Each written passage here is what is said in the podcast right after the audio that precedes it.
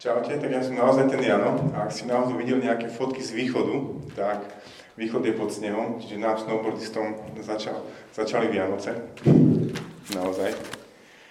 Um, čo vám hovorili vaši rodičia, keď ste boli malí o Vianociach? Čo to bolo? Keď ste boli, potom keď ste sa narodili, tak vám vravali, že darčeky nosí Ježiško, Dedo Mráz, Ďod Maroz, Mikuláš, Santa Claus. Že po svete cestuje na, na saniach, ktoré sú lietajúce a sú lietajúce kvôli tomu, že ich ťahajú sobíkovia, ktorí takisto lietajú. A najväčšia šupa na tom celom je, že keď ste bývali na prízemí v 8 poschodovej bytovke, tak ako ja, v Prešove, tak ste, ste verili tomu možno, že, že Mikuláš s tým veľkým batom chodí cez digestor dole. Ale my, kresťania, v paradoxe, v tretiu adventnú nedelu vieme, že Vianoce nie sú také hlúpe pre deti. Vieme, že Vianoce sú veľmi seriózny sviatok a my, kresťania, veríme veľmi serióznemu príbehu Vianočnému. Tak počúvajte Vianočný príbeh, ktorému vedia kresťania. Bol tichý večer, modlí spánku. To som si teraz myslel. A prišli anieli k pastierom, ktorí akurát pozatvárali svoje ovečky. To som si vymyslel tiež, asi úplne celé Ale oznámili im to, že dnes večer dole v doline v Betleheme sa narodí kráľ celého sveta. Že sa majú ísť pozrieť. Tak oni idú, keď idú do, do mesta, stretnú medzinárodnú delegáciu na ich ťavých um, limuzínach a s veľkými, veľkými nákladňakmi darov. A stretnú ich a sa že kam idete a že oni sa idú tiež pokloniť nejakému kráľovi. Tak sa pýtajú, že ako, ako ste dozvedeli, že tu v Betleme sa narodí nejaký kráľ? No, nasledujeme hviezdu.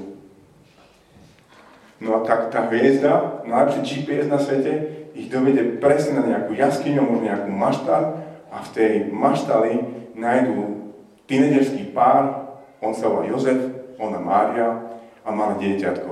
Keby ste tam boli, tak by ste si možno vyťahli mobil, čekli Instagram a zistíte, že obidvaja, aj Jozef, aj Mária majú status, že sú single. Že nie sú akože manželia tak si poviete, hm, niekto bude musieť zmeniť status. No a potom pozrite bližšie na to meno Márie na, na, na, na, na Facebooku alebo hoci ak iné sociálne sieti a zistíte, ona tam má zvláštne, že, že, že pilotstvo, že Panna Mária. No tak niekto bude musieť zmeniť aj meno na, na Facebooku. Všetci vieme, ako sa rodia deti, ale tak to nie. Tak keď, ale keď, vám, keď sa Mária predstavuje, tak vidíte, že to myslí úplne vážne že ona je Panna a že to dieťa, ktoré sa narodilo, sa počalo, hádajte, z Ducha Svetého. Čiže ona môže Panna a môže mať dieťa. Tak toto sú veľmi seriózne a veľmi dospelácké Vianoce, ktorým veria kresťania. No čo ja vám poviem, že skutočné Vianoce a to, čo sa stalo, je oveľa zázračnejšie, než to, čo ste práve počuli. Pred týždňom Tomáš hovoril z tej istej knihy Evangelia Jána, ktorá hovorí o Ježišovom živote a hovoril o tých úplne prvých veršoch, kde čítal o tom také, také veľmi vážne prehlásenie o tom, že kto je vlastne Ježiš. Tak počúvate to prehlásenie. Slovo Ježiš je tam tak, tak, tak komplikovane zakodované takým, takým slovom, že slovo. Takže keď budete počuť slovo, kľudne môžete myslieť na, na Ježiša. Tak toto je to veľké prehlásenie o Ježišovi na začiatku Jánovej knihy. Na počiatku bolo slovo. To slovo bolo u Boha a to slovo bolo Boh. Ono bolo na počiatku u Boha. Ním vzniklo všetko a bez neho nevzniklo nič z toho, čo jestvuje. V ňom, to slove, bol život a život bol svetlom ľudí. A to svetlo sme svieti, ale tma ho nepohltila. A o niekoľko riadkov neskôr, v 14. verši, má veľké vysvetlenie, to slovo sa stalo telom a prebývalo medzi nami. To je to malé dieťatko Ježíš z toho nášho príbehu. Toto je opis toho, že kto je Ježíš. Takže Ježíš je jasné, že je osoba. Tento logos je osoba, s ktorou môžeme mať vzťah, s ktorou, ktorú môžeme obdivovať, tešiť sa z nej, zarmutiť ju tento Ježíš, ktorý prichádza na svet ako malé dieťatko, je, nie, nie je len nejaká sila alebo nejaká myšlienka alebo pozitívne myslenie o niečom, že my vieme niečo zlepšiť a môže byť nejaký iný. Je to reálna osoba, s ktorou môžeme mať vzťah. Tento Ježíš je Boh, stvoriteľ. Všetko vzniklo cez Neho, skrze Neho a pre Neho. Tento Ježiš nie je len ďalší z mnohých náboženských vodcov, ako bol Budha a Mohamed, ale tento Ježíš je Boh nestvorený väčší Boh, ktorý má počiatok a koniec. Tento Ježiš stvoril ľudí ako Buddha alebo Mohamed. Nemá nás tiež prekvapiť asi to, že tento Ježiš je zdrojom svetla, je svetlom. Čiže tento Ježiš ako Boh nám môže všetkým vysvetliť, odkiaľ sme sa vzali, kto je Boh a na čo to všetko je. On je ten jediný, ktorý je zdrojom pravdy, svetla v tomto svete. Ale tento Ježiš, Logos, je aj zdrojom života. A to by nás tiež nemalo prekvapiť, keďže vieme, že Ježiš je Bohom. Čiže ten plný život môže byť nájdený iba, iba v ňom. Tak, ak je toto všetko pravda, tak to asi mení všetko. Otázka je, že či to je, je pravda. Neviem, či, či, či ste zaregistrovali to, ale NASA sa snaží obnoviť lety na mesiac. Tak si predstavte, to si zase vymýšľam, hej, ja si neviem všetko, čo budete ale to si vymýšľam, si predstavte, že teraz stoja pozemky na mesiaci euro. O 10 rokov, keď budeme lietať na mesiac hore-dole, ako do Kauflandu, tak budú stáť 200 eur pozemky meter štvorcový.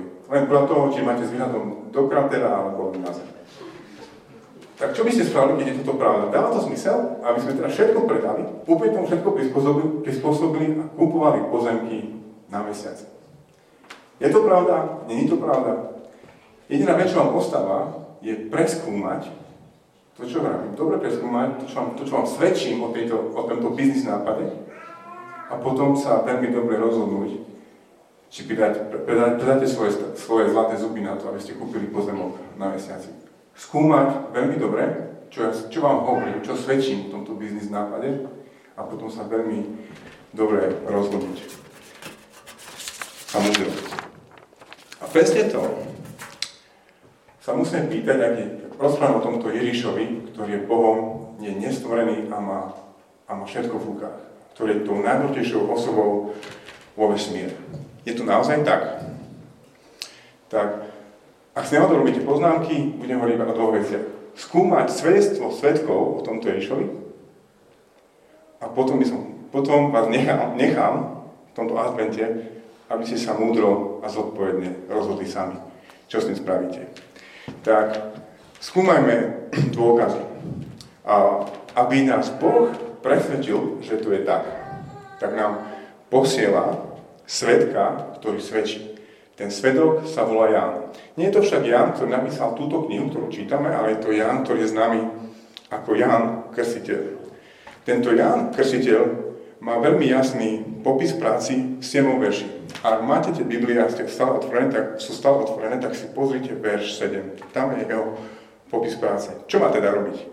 Prišiel ako svedok vydať svedectvo o svetle, o tomto Ježišovi čo má byť konečným produktom jeho práce, aby všetci prostredníctvom neho uverili. Očividne bol v tejto práci dobrý, lebo o niekoľko kapitol neskôr v tom, neskôr v tom príbehu v 10. kapitole vo verši 40 a iní ľudia, jeho, jeho súčasníci pred 2000 rokmi, takto hodnotia jeho poslanie. Ján, krstiteľ, síce neurobil nejaké znamenie, ale všetko, všetko, všetko, ja iba raz, ale ja chcem to zdôrazniť, čo o ňom Jan povedal, o ňom, o Ježišovi, o tom svetle, je pravda. Všetko, čo Jan ešte predtým, než sa Ježiš narodil, hovoril o Ježišovi, všetko sa stalo pravdou. A hádajte čo? 42. verš a mnohí tam v neho uverili. No to není všetko. To, ja nebol jediný, jediný svedok o tomto neuveriteľnom Ježišovi. Ján sa pridal k veľkému zástupu iných svetkov, ktorých my, kresťania, aj Biblia volajú, že proroci. Prvý prorok, toho, ako sa na to pozrieme, ktorý o ňom hovoril, bol Mojžiš. 14. až 15. storočie pred Kristom. Ja si to neviem predstaviť ani. Proste Mojžiš, Egypt je vo svojom rozmachu a tento nám hovorí o, o Ježišovi, že príde a, čo, a, čo, a aký bude. To isté platí aj o Malachiašovi, ktorý bol jeden z tých posledných prorokov, ktorí o ňom svedčili a ten žil v 5. storočí pred Kristom. Tisíce rokov svedstiev prorokov, ako bol Mojžiš alebo Malachiaš. Niekto to počítal a že Biblii, v tej časti stará zmluva, ktorá je, bola napísaná pred Ježišovým príchodom, môžeme napočítať 300 porodstiev o Ježišovi. A to detaily ako, že kde sa má narodiť, kde bude žiť, ako zomrie, že bude skresený a čo to všetko znamená. Skoro medzi 200-300 proroctiev, ktoré sa všetky naplnili, až na tie, ktoré, ktoré sa naplňa, keď sa Ježiš znovu vráti. Toto všetko Hovorím kvôli tomu, aby sme videli, že Boh v Biblii svedčí, dosvedčuje, že tento neuveriteľný Ježíš, stvoriteľ všetkého, zdroj svetla a života, je hodnoverný a skutočný a pravý. Možno si poviete, no ale tohto Ježíša nemá zmysel dokazovať len z Biblie kresťanskej, z knihy, ktorá Biblia, je to kresťanská kniha. A sa len točíš v kruhoch. Úplne tomu rozumiem, ale tiež je pravdou, že, ak by, že nie, nie je žiaden historik teraz, ani staroveký historik, ktorý by popieral, že niekto ako Ježiš Kristus z Nazareta existoval. Čiže nehovorí to len Biblia. No, môžete tiež povedať, že ale Biblia nie je úplne, tieto proroci, ktorí sú v Biblii, alebo v starej, alebo v novej zmluve, nie sú úplne hodnoverní, lebo Biblia ako historický dokument nie je hodnoverný. Takže nemôžeme veľmi brať vážne svedectvá týchto svetkov, lebo církev si ich zmenila podľa toho, ako potrebovala.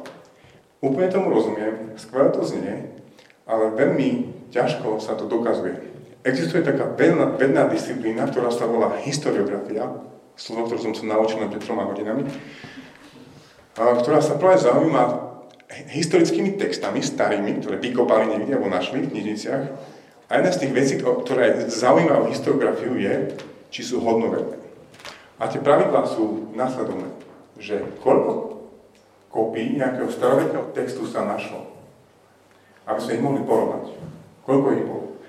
Druhý, druhý taký dobrý test je, že ako, aká, aká je časová diera medzi autorom, ktorý napísal ten text, tu, tu, ten, tu, ten historický text a aká stará je prvá, prvá kópia, ktorú sme našli, ktorej sa môžeme fyzicky dotknúť.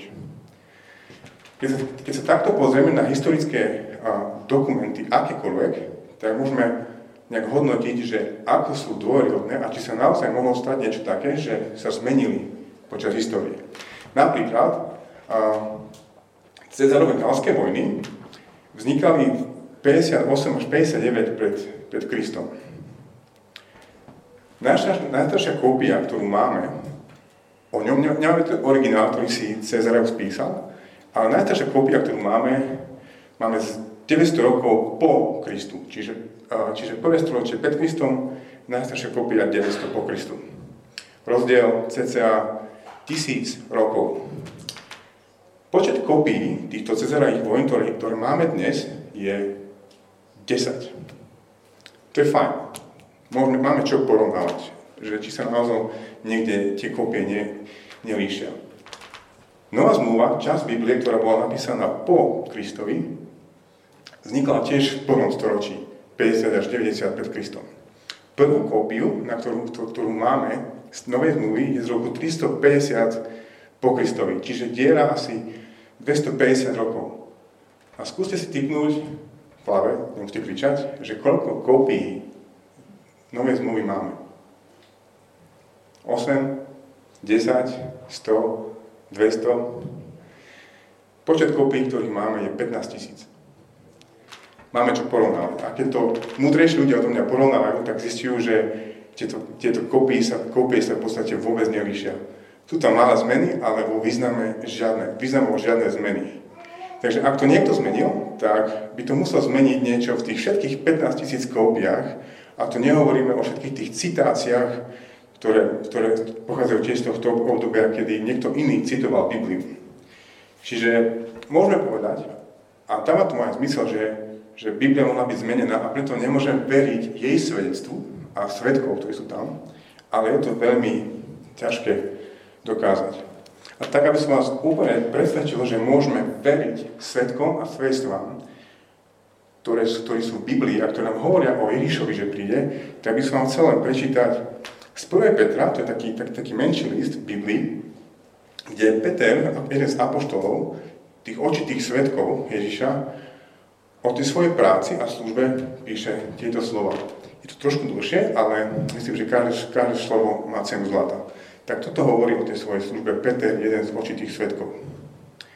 Keď sme vás, tí kresťania v nejakom zbore, oboznovali s mocou a príchodom Pána Ježiša Krista, nepridržali sme sa nejakých vymyslených páj. Lebo, lebo sami sme boli očitými svetkami jeho velemnosti. Veď prijal česť a slávu od Boha Otca, keď mu z zelenej slávy zaznel hlas. Toto je môj milovaný syn, ktorom mám zarobenie. To o ňom počul, potom ňom povedal Boh tam a vtedy. Tento hlas sme počuli, prichádza z neba my, ktorí sme s ním boli na spätom vrchu, a tak sa prorocké slovo tých všetkých svetkov, svedectiev, ktoré boli predtým, stalo pre nás pevnejšie. Dobre robíte, keď nám upravujete svoj zrak ako na sviecu, ktorá svieti na temnom mieste, až kým nezaž- nezažiari deň a nevidie vám v srdciach zornička. Predovšetkým buďte si vedomi toho, že ani jedno proroctvo v písme nevzniklo na základe vlastného výkladu skutočnosti. Veď proroctvo nikdy nepostalo z človeka, ale ľudia poslaní Bohom hovorili vnúknutia Ducha Svetého. Toto bola obhajoba toho, čo Peter hovoril kresťanom, ktorí žili v jeho dobe. My sme si nevymysleli, všetko môže dosvedčiť ako očití svetkovia a všetko pochádza od Boha samotného. Čiže o tomto neveriteľom Ježišovi nám svedčia svetkovia a my im môžeme veriť. Prečo je to tak dôležité? Je to pozbudením pre našu vieru. O viere sa hovorí, že je presvedčením o veciach, ktoré nevidíme. A to je pravda. Lenže viera, ktorú, o ktorú nám hovoria títo svetkovia vo svojich svedectvách, očividne nie je slepá. Naša viera je vierou, ktorá je presvedčením o tom, čo nevidíme, ale v žiadnom prípade nie je slepá. Svedectva svetkov, o ktorých môžeme čítať, sú dôryhodné a môžu nám pomôcť si byť istý tým, že to naozaj tak je. Že keď nám títo svetkovia hovoria, že Ježiš je Bohom na zemi, tak im naozaj je. To druhé, prečo to dôležité, je, že nás to učí o Božom charaktere a hlavne o jeho vernosti. Môžeme si byť istí, že ak Boh naplnil Ježišovi všetky prísľubenia, ktoré o ňom hovoril tisícky rokov, tak si môžeme byť istí, že to bude tak aj našich životov, tu a teraz, a že keď nám tento istý Boh cez svojich svetkov aj svedectva hovorí, že raz sa Ježiš vráti a bude dobre, že to naozaj aj tak, že to aj naozaj tak bude. Keď nám Ježiš hovorí, keď nám títo svetkovia, alebo Ježiš cez týchto svetkov hovorí v Biblii, že bude s nami až do, poslednej, do posledného dňa, do poslednej končiny zeme, tak to naozaj tak bude, lebo na Ježišovi, ktorý sa stal človekom, to úplne dokázal. Takže skúmajme svedstva svetkov, či sú pravdivé a mali by sme objaviť, že naozaj sú. Takže, to je to prvé. Ale teraz to, to druhé. Keďže sme, sme povedali, že títo svetkovia, ktorí o hovoria, sú hodnoverní, teda ak som vás presvedčil, tak je čas sa zodpovedne rozhodnúť, či si kúpite pozemok na mesiaci. Presne o tom sú tie ďalšie verše, od, veršu, od verša 9, kde máme tu prvú, kde, kde, kde čítame o tej reakcii ľudí na, na Ježiša, na to svetlo. 9. verš hovorí, hovorí toto. Bolo tu práve svetlo, čo osvecuje každého človeka, to prichádzalo do sveta. Čiže už to nie je, že možno raz vtedy niekedy, ale tento Ježiš, o ktorom všetci títo svetkovia hovorí, hovorili, je tu. A je čas sa rozhodnúť. To, čo máme v tých ďalších veršoch 10 až 13, sú dve základné reakcie, do ktorých každý z nás aj v tejto miestnosti a na celej zemi zapadá. Sú dve, iba dve skupiny ľudí. Ľudia, ktorí tomuto svedstvu svetkov uveria a ľudia, ktorí tomuto svedstvu neuveria. Ja začínam týmto svedstvom tých ľudí, alebo reakciou ľudí, ktorí neuveria. Verši 10 až 11 hovoria toto. Bol vo svete a svet ním vznikol. Tento Ježiš, to svetlo, to už vieme. Ale svet ho nespoznal. Do svojho vlastného prišiel, medzi svoj vlastný vyvolený národ, do svojho vlastného prišiel, ľudí, ktorých stvoril. Ale jeho vlastní ho neprijali. Keby sme čítali túto knihu Evangelia Jana ďalej, tak zistíme, že sú v podstate naozaj dve spôsoby, ako je možné odmietnúť Ježiša a svedstvo svetkov o ňom. Boli takí, ktorí spoznali, okolo, o koho ide, ale neprijali. Je iróniou, že to boli práve náboženskí vodcovia tej doby. Keď videli, čo Ježiš robí, čo hovorí, ako všetko vysvetľuje, pochopili, že toto je Boh na zemi. Že to je ten kráľ, ktorého čakáme. Ale povedali si, nie, my ho nechceme. My ho nepríjmame. To nie je on. A teraz som pozval také, také interviu z majstrovstve sveta. Chorváti porazili Brazílii, dobre hovorím.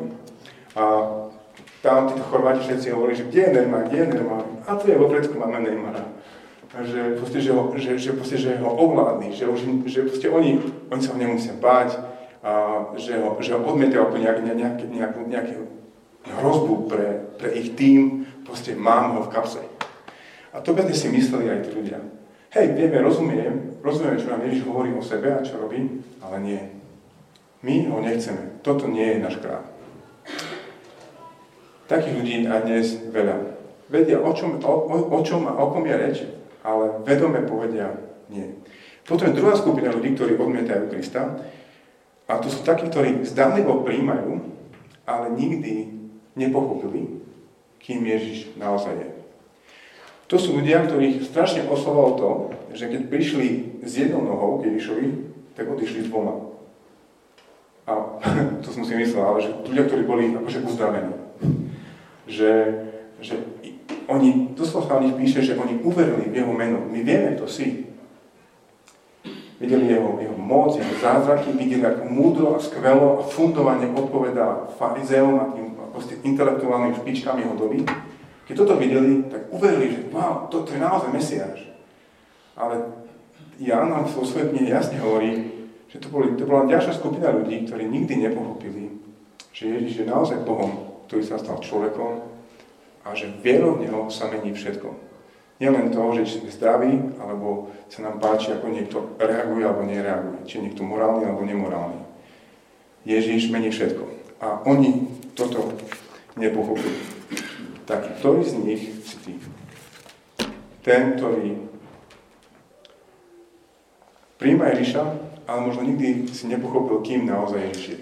Alebo vieš, o čom je, Ježiš Kristus, o čom je, o čom je kresťanstvo, ale vedomne si hovoríš, nie.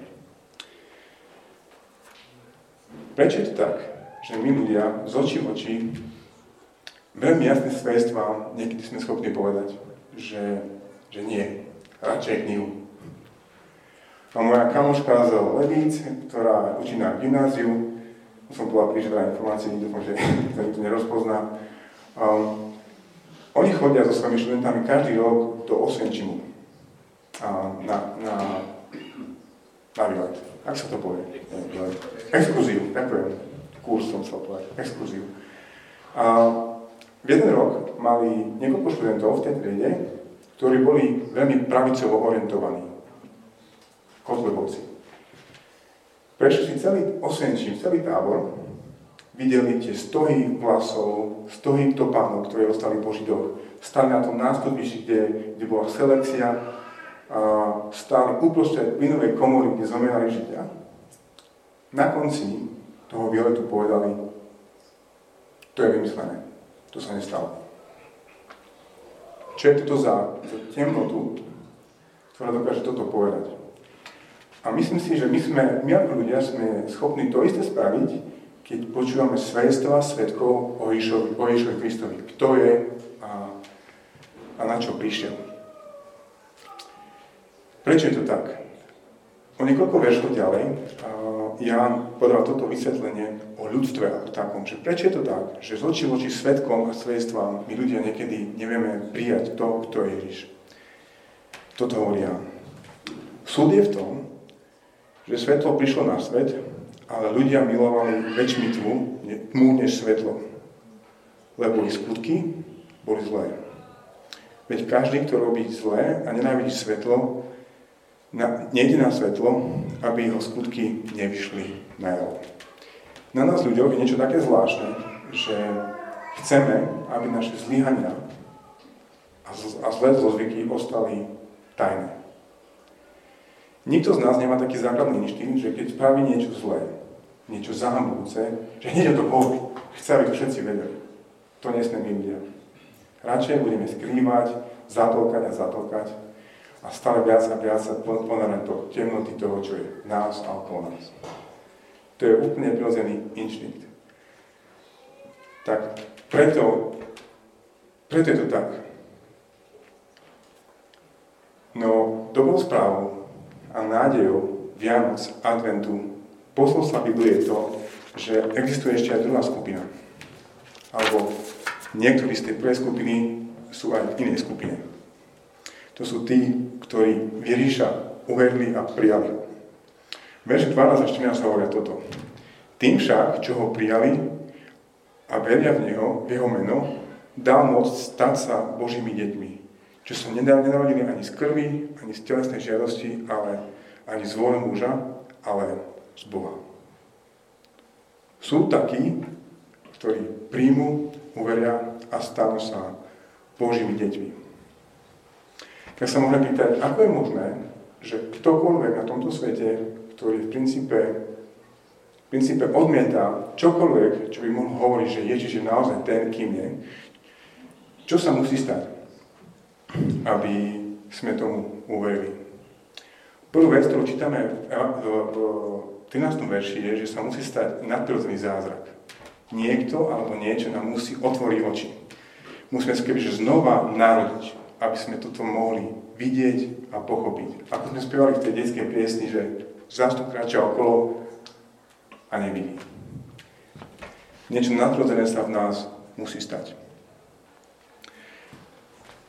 Ťaž, a druhá vec, ktorú, ktorú, ako je to možné, že sa to niečo také môže stať, že niekto, kto je slepý, uvidí, je to, že Boh sa nad ním zmiluje. Toto nie je niečo, čo uh, uh, si vieme zaslúžiť, vymodliť sa, premeditovať sa k tomu, že wow, už teraz viem, kto je Ježiš. A 12. verš hovorí, že Boh dáva právo ľuďom, niektorým ľuďom volať sa Božími deťmi. Ako je možné, že Boh môže niekoho nazvať svojim dieťaťom, keď niekto ho v princípe odmieta? Ako je toto možné? No je tak, že tento Boh sa stal človekom. Našu rebeliu a odmietanie vzal na seba on za to zomrel. Vina a hamba, ktorá mala platiť nám, on ju zaplatil za nás. Svoj dokonalý život, ktorý sme my mali žiť, on daroval nám. A preto my už nie sme nepriatelia, ktorí ho odmietajú, ale stávame sa Božími deťmi. A toto platí pre každého, kto v Neho uverí. Tak ak, ak to mám zhrnúť, tak teme sa z toho naozaj, že sú tu Vianoce znova. Že máme advent. Ale možno môžeme urobiť tento advent iný ako tie doteraz. Čítajte tú knihu, ktorá sa volá Evangelium Jana a skúmajte svedectva svetkov, či sú naozaj pravdivé, či vás presvedčia. Lebo ak je to pravda, tak to mení všetko. Tiež sa kvôli tomu modlite, aby ste mohli vidieť, že tento Ježiš je naozaj pravdivý. Lebo všetko vo vás pravdepodobne bude hovoriť, že nie, o tomto Ježišovi to není pravda. Radšej k ním. Modlite sa, aby sa ten zázrak mohol stať. Aby ste mohli vidieť, kto je Ježiš, kto ste vy, aby to všetko mohlo dať zmysel. Aby ste v ňom mohli nájsť záchranu, odpustenie hriechov a konec koncov väčší život. Aj o tomto môžu byť uh, tohtoročné Vianoce a aj tohtoročný advent.